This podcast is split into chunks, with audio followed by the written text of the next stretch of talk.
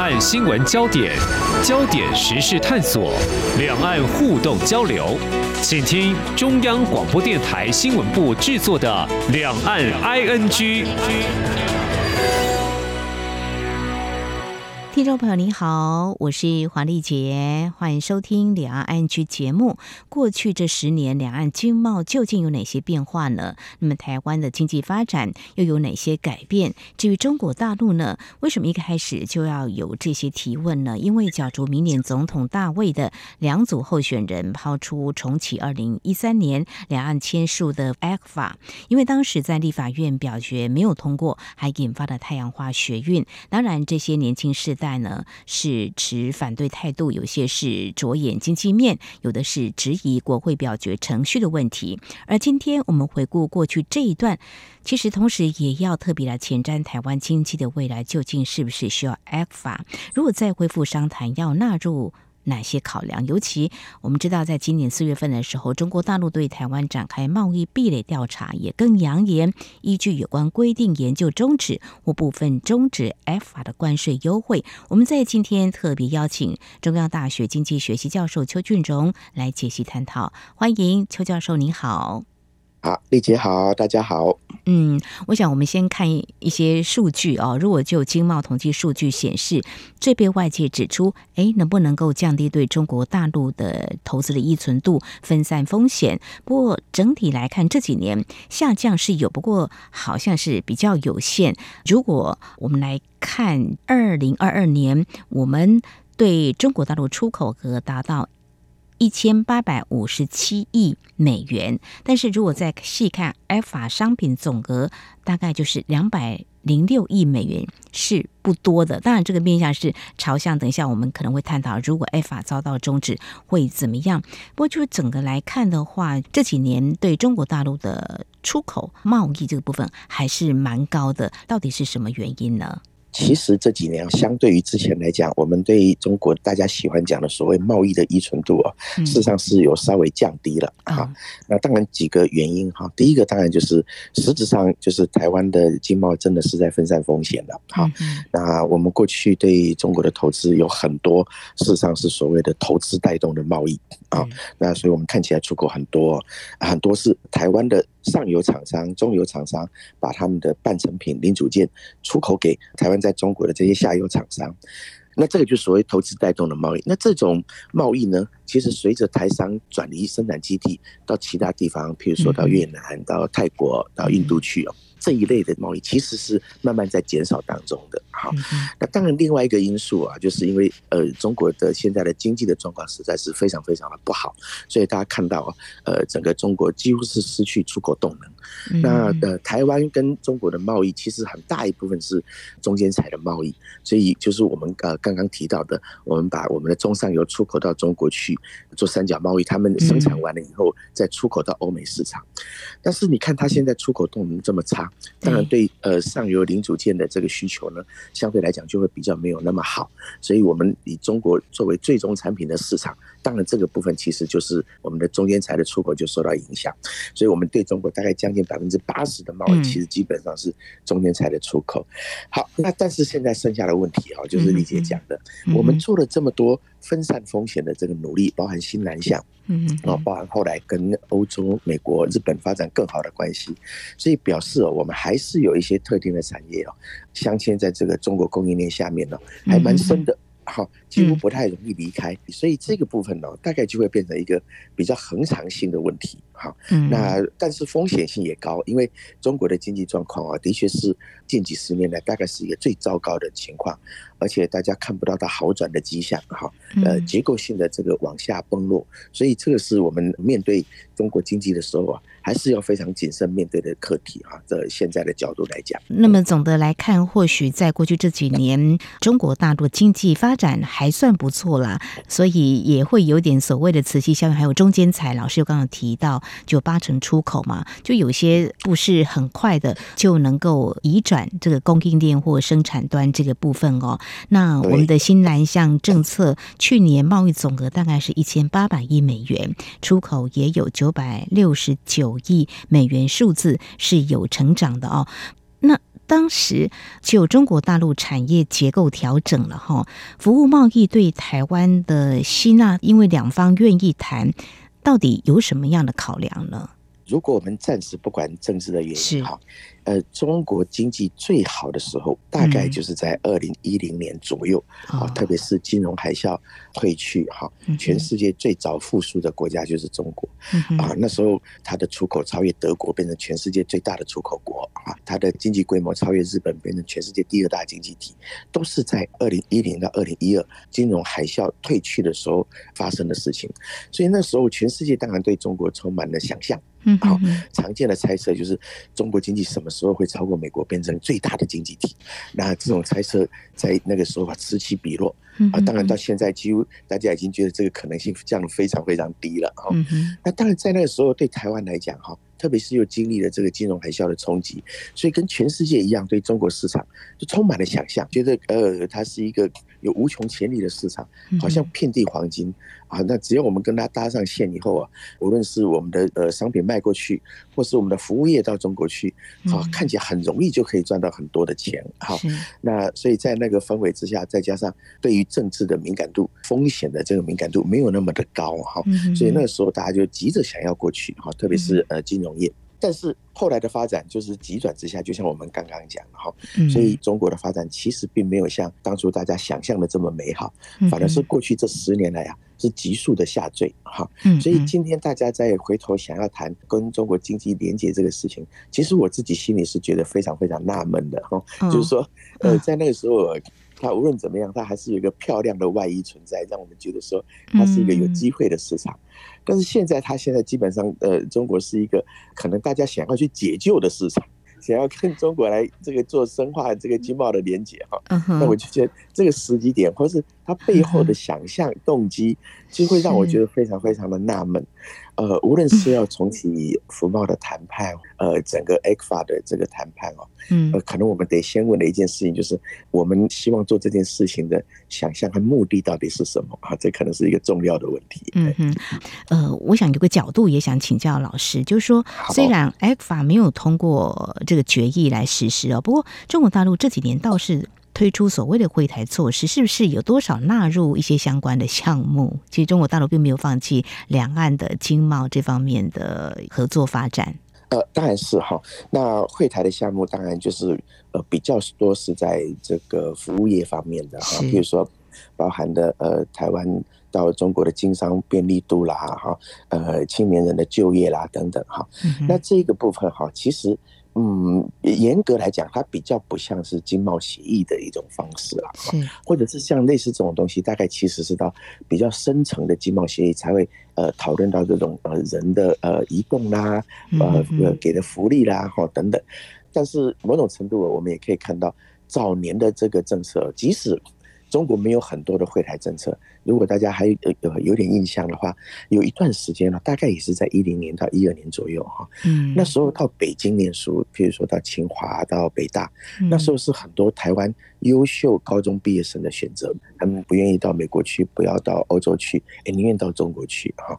但是过了十年，并没有人在禁止这件事情。那现在几乎没有高中学生会选择。特别是优秀的高中毕业生会选择到中国去念书了啊，那所以这个就是我们看到这个整个外在环境的变化，说起来是非常非常的快。那呃，中国所谓的这个各式各样的会台措施哦，往往抵不过一些小事件，譬如说呃，对于你的言论的控制啦，哈，这个人身安全的这个威胁啦等等。所以呃，无论是这个青年学子，或者是想要到那边经商就业的人来讲。到最后，它的吸引力其实是不大的哈。这个我们之前做过好多的讨论，当初大家还认真的研究这个问题，但现在几乎是不用研究，因为这是现实的状况就是这些会台措施几乎对台湾人来讲几乎毫无吸引力，哈，完全没有达到它的效果哈。所以在这个过程里面，我们也很清楚的看到啊，当初对中国的很多呃美好的想象，事实上是在现实上其实是没有办法达到的哈。所以我们可以这样说，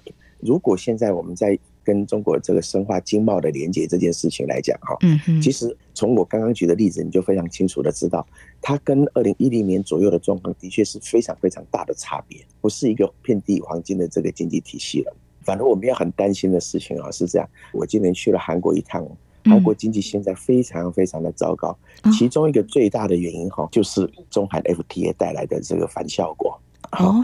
如果大家还有印象哈，我们中韩 FTA 是二零一五年通过的嘛哈，在那之前，特别是在二零一四年，我还记得地方选举的时候啊，大家还把这个议题拿来热炒了一番啊。那而且甚至还有一些经济学者说，如果中韩签了 FTA 啊，台湾经济就核爆了。好，这经济就完蛋了哈。嗯，但是啊，在二零一五年到现在啊，不到十年的时间哈，台湾的经济不但整体表现比韩国好的很多。是，韩国现在的经济啊，面对最大的困难就是两件事情。嗯，因为他们当初觉得签了中韩 FTA，呃，可以掌握到的这个中国市场，大家讨论最多的就是面板。大家都说哇，中韩签了 FTA 呀，哇，韩国的面板都可以卖到中国的，台湾面板业就完蛋了。好，现在之后的情况大家也非常清楚。韩国的面板显示器几乎要收起来了，它完全抵不过中国，包含京东方这些新的面板厂的这个竞争。好，所以他当初想象对在中国市场会得到好处的这些好的产业，甚至包含你看现在它的晶片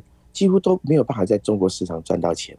更惨的是，他原本当初觉得会受到伤害的都发生了，就是传统产业。中国它有非常大量的中小企业。啊，在这个传统产业里头，它几乎现在啊，它从中国的进口几乎把韩国的中小企业打到体无完肤，非常非常的严重。所以跟大家当初想象的这个中美 FTA 的状况差的非常非常的多。我们常讲这种呃经贸的连接哦，是有利有弊嘛。对，大家往往已经看到的是利的那个部分，对弊的部分都觉得可以处理。好，透过补偿、补贴和各种政府的协助，结果呃，你看韩国的例子就告诉你。它的情况是大到几乎没有办法收拾的。那我们如果回来看看台湾跟中国现在的状况啊，中国到底有哪一个市场，或是有哪一个产业啊，值得我们现在呃用台湾的市场去换那个商机呢？目前看起来是真的是非常非常的困难哈。对，那我们刚刚提到了嘛，哈，我们刚刚现在对中国的出口啊，四分之三、五分之四几乎都是中间产品。嗯，那你就必须要去看它的最终产品的厂商是不是有发展性。嗯，好。那如果它的最终产品的厂商没有发展性，呃，我们出口这些中间产品，其实某种程度不但是受限于人，也受制于自己。为什么？因为出口中间产品最大的困难就是，你只要一旦景气不好，订单不来，我们就完全无计可施。那对中国来讲，它其实它如果出口的是最终产品，它有很多方法可以想。好，景气不好的，我可以低价促销啊，我可以转其他的市场啊，等等。但是我们如果是镶嵌在人家的供应链，而且生产的是中上游的产品，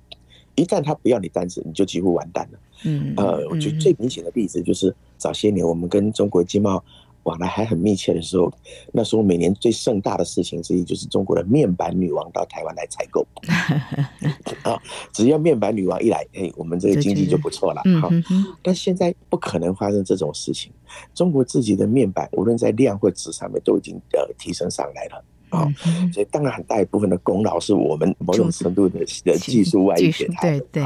当我们把我们在中国的对手都扶植起来的时候，那大家非常明显的看到，我们自己的市场丢丢掉了。那过去这个深度经贸连接哦，所带来的这个后果，如果大家愿意个别产业一个一个仔细去看的话，就会发现其实这个状况其实很不好的。好，我们的汽车产业为什么我们现在啊，后来出口到中国的都是中上游的产品呢？道理很简单，因为我们下游的很多的产业都外移到中国去了。哈，在当初外移潮的时候，所以下游的产业都外移了，我们当然只剩下中上游去供应这些我下游的厂商。嗯哼，那我们的汽车业好到中国去还不能独资经营，还得去跟他们的汽车业合资。合资对，合资到现在。大家可以很清楚的了解，台湾到中国投资的汽车业的情况很好吗？呃，好，几乎是没有后续的这个发展了。哈，所以就当初呃我们想象的这个很好的这个市场，我们把中间产品出口过去，然后把最终产品到那边去生产，到最后的结果哈，我们可以这样说，倒是扶植了不少中国的企业啊，倒是这个让。中国的企业啊，某种程度的回来威胁我们。我们举个最简单的例子，像中国的电动汽车发展起来了，非常好，非常好，几乎是中国现在少数可以算得出来这个有前景的产业哈。嗯，那当然，它现在也遭受这个量产低价的袭击啦，变成滞销啦，变成倾销了。但是你会看到，过去我们对这些下游的汽车业者来讲，我们是最好的供应商。台湾的汽车零组件产业非常非常的强，但是现在。随着这些汽车厂，它可能也要离开中国，到泰国、到呃墨西哥去。那我们这个上游的供应厂商，就是我们刚刚第一段讨论的，我们已经镶嵌在这个汽车供应链下面了。那你现在如果不紧紧抓着它的话，可能你的供应链的地位就会被它自己的企业抢走了。嗯，好，所以那我们面对这种问题，哎，可能就是得更深入的去想。那我们是要。透过经贸把这种镶嵌的关系更深度的连接在那个地方而无法脱身，还是说我们现在面对全世界各种新产业可能的发展，应该把资源聚焦到发展更多啊，我们自主性更高的产业发展？我想这个选择有的时候并没有那么困难啊，所以这个才是我刚刚想到的，就是说过去十年来呃。呃，中国经济的高峰大概就是在呃二零一零到二零一二那三年的时间，是。现在是它最谷底，甚至还不是谷底，还在往下坠落的时候，我真的完全 很难想象说，在这个时间点来讨论要跟中国做更深度的经贸连接，他这个他的想象或者是他的动机。他想要达到的目的是什么？哈，呃，从纯粹经济的角度来讲，哈，它应该不是一个优先或是好的选项啊。特别是我们刚刚提到的，不管政治风险哈，我们是学经济的，那在经济上的风险，中韩 FTA 的例子其实已经非常非常的明显。呃，我们有时候也不要被这个选举的话语冲昏了头，也许平心静气想一想，哈，到底这个现在这个市场有好到是让我们要冒这么多的风险来跟他做这个深度的连接吗？我觉得必须要好好思考的问题。好，非常谢谢中央大学经济学系教授邱俊荣，在我们节目的前半阶段呢，观察就是在中韩 FTA，你看到韩国因为签了这样的中韩 F FTA，已经呢在产业。蛮多受创的，给了我们一些参考跟提醒了。那不过就是中国大陆的经济的确是二零一零年之后，如果看这经济数据成长，就是没有双位数的哈。产业结构调整也是我们在节目当中常常会探讨。不过在这段期间也有因为这个美中科技战嘛哈，所以大概也对中国大陆的经济产业的发展有蛮大的一些冲击跟影响。但是嗯，在今天我们谈这个话题。提的时候，老师其实，在节目当中，嗯，也提醒了，就是你也纳闷为什么会重启这个 ECFA 的一个商谈哦。好，如果真的呃，明年之后有可能会去思考这个方向，要特别去留意哪些面向？呃，简单来讲是这样子，呃，ECFA 其实它整个包含的范围哈，当然很广，也不是只有服贸嘛，它至少是呃服务贸易和货品贸易。那当然，到目前为止，我们 ECFA 呢，实际上在落实执行的，当然不包含整个货贸和呃服贸协议，因为根本还没有谈完哈。是的。那那现在有的就是所谓的早收清单啊，就是有少数的农渔业产品，还有绝大部分的包含我们的呃石化啦、钢铁、汽车零组件哈，总之中上游的这些产业。那所以现在要重启的话，当然如果大家还有印象哦，当初在谈服贸的时候，大家最质疑的一件事情就是。因为服贸对一个国家的经济冲击通常是立即呃明显的哈，因为它已经牵涉到了包含人员的移动、企业的直接进驻啊，那所以它通常是一个相对困难的事情，就包含了国安的问题啦、商业机密啦、哦人身安全等等这些问题。这一般来讲，通常服务贸易这件事情哦。在两个国家谈自由贸易协定的时候，通它的顺序通常是比较后面的。好，那就一般来讲，最容易达成的这自由贸易协定，一定是跟货品贸易有关的，特别是关税的减让啦、市场的准入啦。全世界大部分的 FTA 哦，不一定会谈到服贸，但是一定是先谈这个货品贸易，因为它牵涉到的只有简单的商品的呃进出口，对整个国家的利弊得失哦。冲击通常是比较小一点的哈。那当初我们在谈服贸引起这么多争议的时候的其中一个争议，就是为什么简单的货贸都谈不成的情况之下，要去谈一个可能带来冲击很大的这个服务贸易协定？我也不晓得是不是因为大家现在真的是议题太多了，没有办法细想哈。同样的问题现在还是存在啊。好，那我们跟中国之间如果真的要谈任何的贸易协定哦，呃，为什么还是？大家急着要去谈服务贸易这件事情，把货品贸易这件事情都弃之不顾哈。那反而谈 ECFA 的时候，要上台面的是呃服贸的问题，不是货贸的问题哈。这个也是在逻辑上啊，我觉得非常奇怪的事。就当初的疑虑，事实上现在是还在的。那呃，服贸可以牵涉到的层面哈，其实是非常非常的广，而且全世界有对服务贸易的限制哦，远比对商品贸易的限制来得严格许多啊。因为譬如说美国它可以开放很多很多的商品进口，只要不影响国安，但是譬如说它的密西西比河的航运就是不能让外国人做的。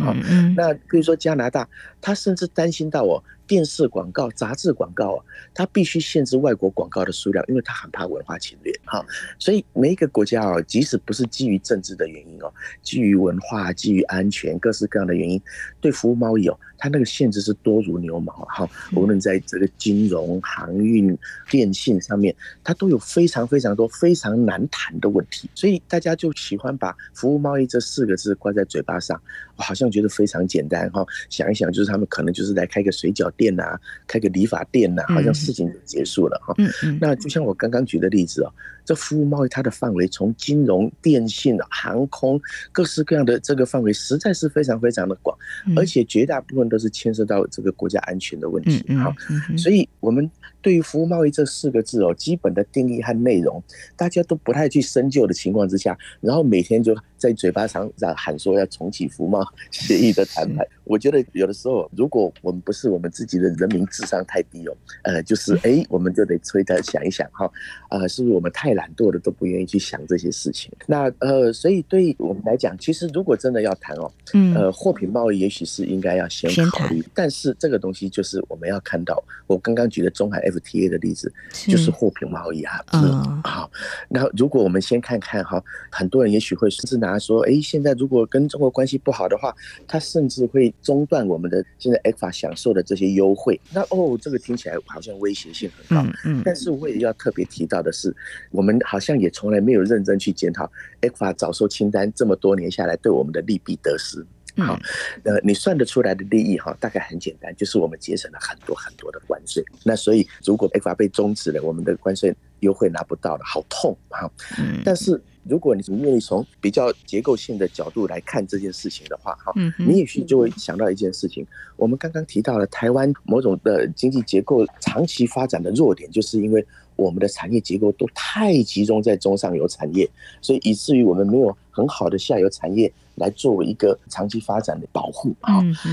而且中间材我们刚刚也聊过了，它受到很多的限制，你没有订单就没有办法发展。当我们把整个资源都集中在这些中上游的产业的时候，你就会发现，我们其实影响了很多产业的发展。现在的早收清单几乎全部都是在巩固我们的中间材的产业，嗯包括我刚刚讲的石化业啦、汽车零组件啦、哈啊、纺织中上游啦。所以呃，如果你从结构的角度来看，它反而是把我们的资源锁在这些产业，没有办法往外拓展去发展更好的。更健全的产业结构，所以从这个角度来看，那我们更要想一想了哦哈。短期节省的这个关税，但是我们牺牲了长期结构调整的机会，到底是一件利大的事还是弊大的事？我觉得这个东西其实，呃，从整个经济的角度来看，恐怕是一件不太划算的事情。好，我们真的不能够再懒惰，一定要认真了解。刚刚教授已经点到了哈，如果说中国大陆对台湾的贸易壁垒调查结果啊，是可能会部分终止。或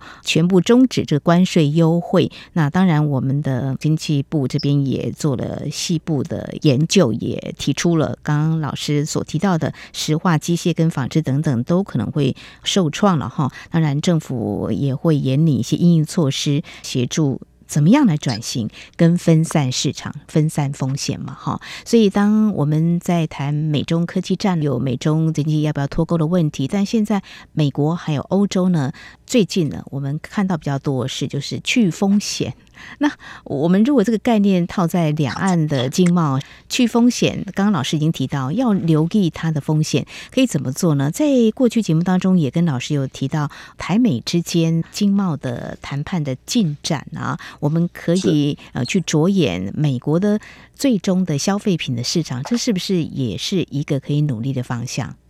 呃，当然是，而且百分之百是哈。所以另外一个问题就是这样讲，全世界面对中国的威胁啊，都在去风险。那为什么要去风险？嗯，呃，道理很简单，因为它是不跟大家玩公平贸易的一个国家嘛。呃，所以大家觉得跟中国的经贸往来甚至投资风险很大，所以才要去风险。其实去风险已经是一个相对保守的名词了哈。呃，大家其实更早之前提到的叫做脱钩。为什么呢？因为这么多年下来，特别是美国。他从中国二零零一年加入 WTO 之后啊，嗯，受到伤害实在是大到他痛的不得了哈。那在这个过程检讨起来呢，就是在跟中国的这个贸易投资上面，就遇到太多太多不公平的这个待遇。那现在欧洲国家也都发现这个事情哈，所以这个对台湾来讲，呃，也是另外一个我纳闷的事情哈。全世界现在努力想要跟中国的经贸脱钩，或者是去风险化。嗯全世界有这么多的市场，我常讲这是因果问题，就是我们现在是因为。我们已经跟他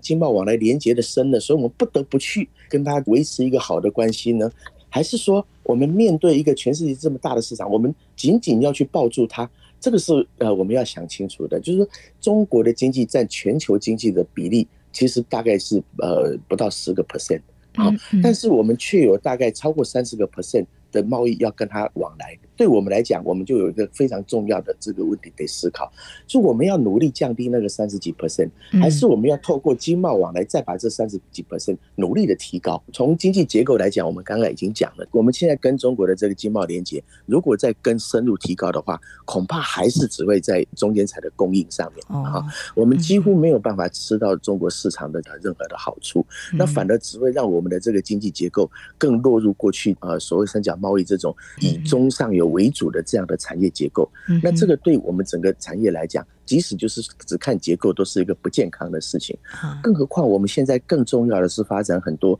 新的科技、新的智慧应用的形态。我们现在大家应该要着眼的，当然就是全球市场。那现在大家都很清楚，呃，过去这两年全球的经贸其实是在二分的，就包含了美国他提的印太经济架构，我们就常常把它叫做它是经济的北约嘛。嗯过去是军事上、政治上东西分立。将来其实就是在经贸上，东西也在慢慢开始分离了。好，那这个时候就我就让我们想一想了。那全世界除了中国以外，有大概将近百分之九十的市场，那我们不去看它吗？啊，还要把我们这个有限的资源集中在跟中国连接，然后呃看那个百分之十的中国市场，而且通常这个市场可能是一个相对高风险。那不讲究游戏规则，随时可能带来威胁的这样的一个市场吗？很简单的理性选择，即使退万步想啊，中国即使是一个健康的国家，呃，守规矩的国家，正常的国家，好，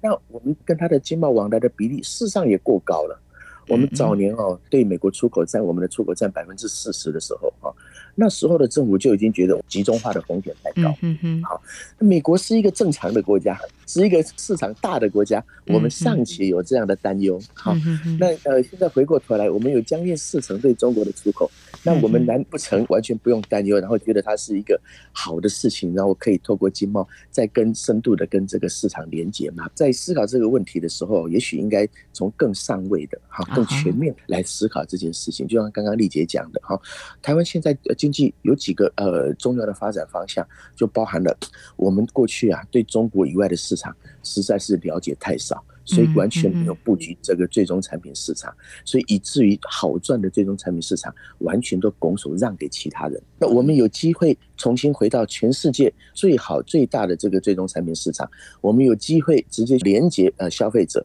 掌握这个最终产品的市场，最终产品它的呃这个利润率是高的。啊，是有机会做品牌的。那我们如果掌握了美国最终产品的好市场，对我们整个经济结构的转型是非常有帮助的。哈，反正是我们应该要避免的是走入这个过去的死胡同。哈，让我们的这个产业结构啊。调整的脚步啊，几乎是没有办法调整啊，甚至很僵化的在那个地方，所以这个反正是我们在思考跟全球经贸往来的时候，必须要去面对的问题，而不是只看我节省了多少的关税，好，那是一个非常非常短的问题，对好，也比较窄化一点。我们要全方位、更高的格局来看这个问题哦。不管是美中科技战，还有中国大陆自己产业结构调整的问题哦。中国大陆经济下行是不争的事实，台厂转向东南亚或印度建立新供应链，也让我们看到了哈。那中国大陆的外资呢，一年来流出的相当多哈。所以，针对总统候选人提出重启这个两岸在二零一三年签署了这个 ECFA，那么对台湾究竟有何利弊？我们要往前看，怎么样从我们台湾经贸发展的方向来思考？非常感谢中央大学经济学系教授邱俊荣观察解析，还有提醒我们，非常谢谢教授，谢谢您。好，谢谢大家。好，以上就是今天两岸局节目，非常感谢听众朋友您的收听，黄丽杰祝福您，我们下次同一时间空中再会。